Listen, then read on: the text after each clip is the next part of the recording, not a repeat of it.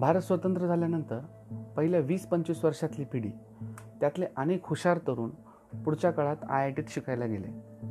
I I टीत शिकत असताना त्यांचा अनेक विचारधारांशी संबंध आला. अनेक सामाजिक राजकीय चळवळी त्यांचे नेते त्याबद्दलचे पुस्तकं त्याबद्दलचे लिखाणं याबद्दल त्यांच्यात सतत वाद संवाद चर्चा वगैरे होत राहिल्या. त्याच्यातूनच त्यांची सामाजिक राजकीय भावनाही तीव्र होत गेली आणि सामाजिक जाणीवा जास्त प्रगल्भ झाल्या. आणि यातूनच आपण समाजासाठी काहीतरी केलं पाहिजे. म्हणून त्या काळात अनेक तरुणांनी असा निर्णय घेतला की आय आय टीनंतर किंवा शिक्षणानंतर नोकरीवर रुजू न होता किंवा नोकरीच्या पाठीमागं न लागता एखाद्या सामाजिक गटामध्ये जाऊन किंवा एखाद्या ग्रामीण भागामध्ये जाऊन काम करायचं पूर्ण वेळ कार्यकर्ता म्हणून राहायचं आणि अतिशय साधं जीवन जगायचं असा अनेक तरुणांनी त्या काळात निर्णय घेतला. आणि त्यातलाच एक तरुण होता तो म्हणजे अच्युत गोडबोले नमस्कार मी अतुल नंदा. अच्युत गोडबोलेंचं मी मुसाफिर हे पुस्तक वाचतो आहे आणि ह्या पुस्तकात अनेक गोष्टी अशा इंटरेस्टिंग आहेत जी माहिती म्हणून पण चांगल्या आहेत किंवा त्या काळाचा थोडासा आढावाही त्यातून येतो. म्हणून हे पुस्तक मी तुमच्या थोडक्यात थोडक्यात मांडणार आहे. हे पुस्तक याबद्दल मी जे छोटीफार समरी मांडेल किंवा याचा रिव्ह्यू म्हणा तुम्ही तो जो तुमच्यासमोर मांडेल यानंतर पुस्तक तुम्ही वाचू नये असं नाही झालं पाहिजे. त्यानंतर तुम्ही ते नक्की वाचावं. म्हणून मी मोजक्याच काही गोष्टी सांगणार यातल्या की जेणेकरून तुम्ही हे पुस्तक वाचावं. अच्युत गोडबल यांचा जन्म सोलापुरातला. त्यांचं प्राथमिक माध्यमिक शिक्षण तिथं झाल्यानंतर पुढं आय आय टीतला जो त्यांचा प्रवास सुरू झाला. आणि आय आय टीच्या प्रवासात जी वैचारिक जडणघडण होत गेली त्यातनं एक स्वतःचा एक विचार तयार झाला.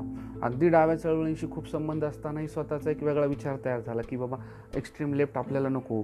अशी भावना त्यांच्यात तयार झाली.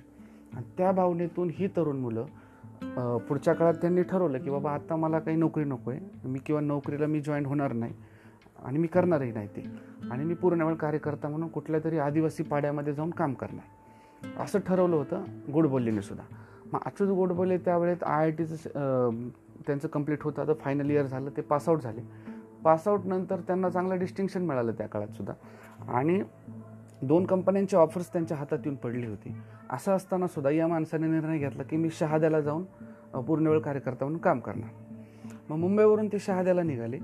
तर शहाद्याला असताना तिथला जो त्यांचा काय अनुभव होता तो खूप जास्त तुम्हाला एक समज देणार आहे किंवा एक सामाजिक त्या काळची परिस्थितीचा अंदाज देणार आहे.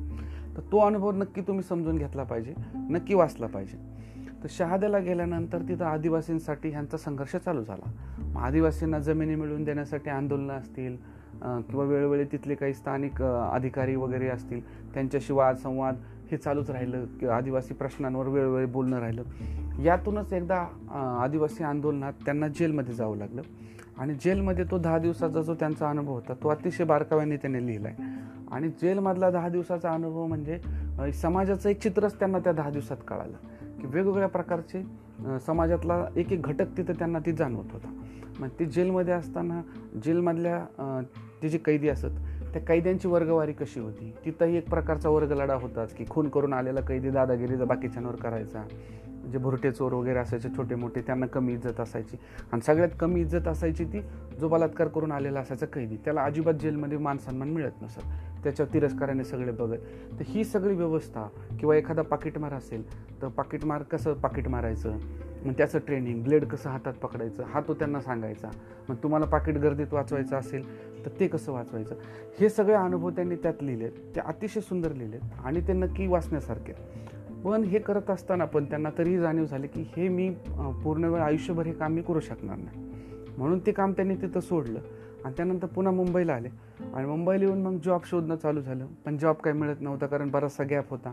इंटरव्ह्यूला गेल्यानंतर की बरेच जण विचारायचे इतके दिवस तुम्ही काय करत होता? मग हा प्रश्न आला की मग तिथूनच त्यांना माघारी यावं लागायचं आणि ती नोकरी हातातून जायची. पण ह्या काळात पण नंतर त्यांचा मुंबईतल्या जे कामाठीपुरा होतं त्यावेळेचं कामगारांचं ते मोठं ठिकाण होतं की सगळे कामगार तिथं असायचे. मग ह्या कामगारांचं आयुष्य कसं होतं? त्या कामगारांमध्ये ते राहिले. मग त्या कामगाराच्या तिथंच वेश्य वस्ती होती. तिथं त्यांचा बऱ्याच वेळा संबंध यायचा.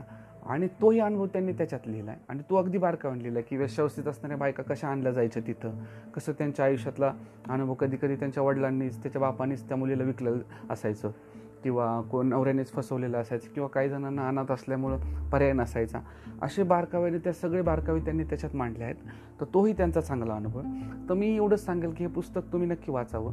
यातनं तुम्हाला आयुष्याला एक वेगळा एनलाइटमेंट मिळेल एक वेगळी तुम्हाला अशी समृद्धी मिळेल की काहीतरी मी नवीन शिकलो आहे नवीन वाचलो आहे आणि त्यातनं कदाचित तुम्हाला पुढच्या काळात फायदा होईल.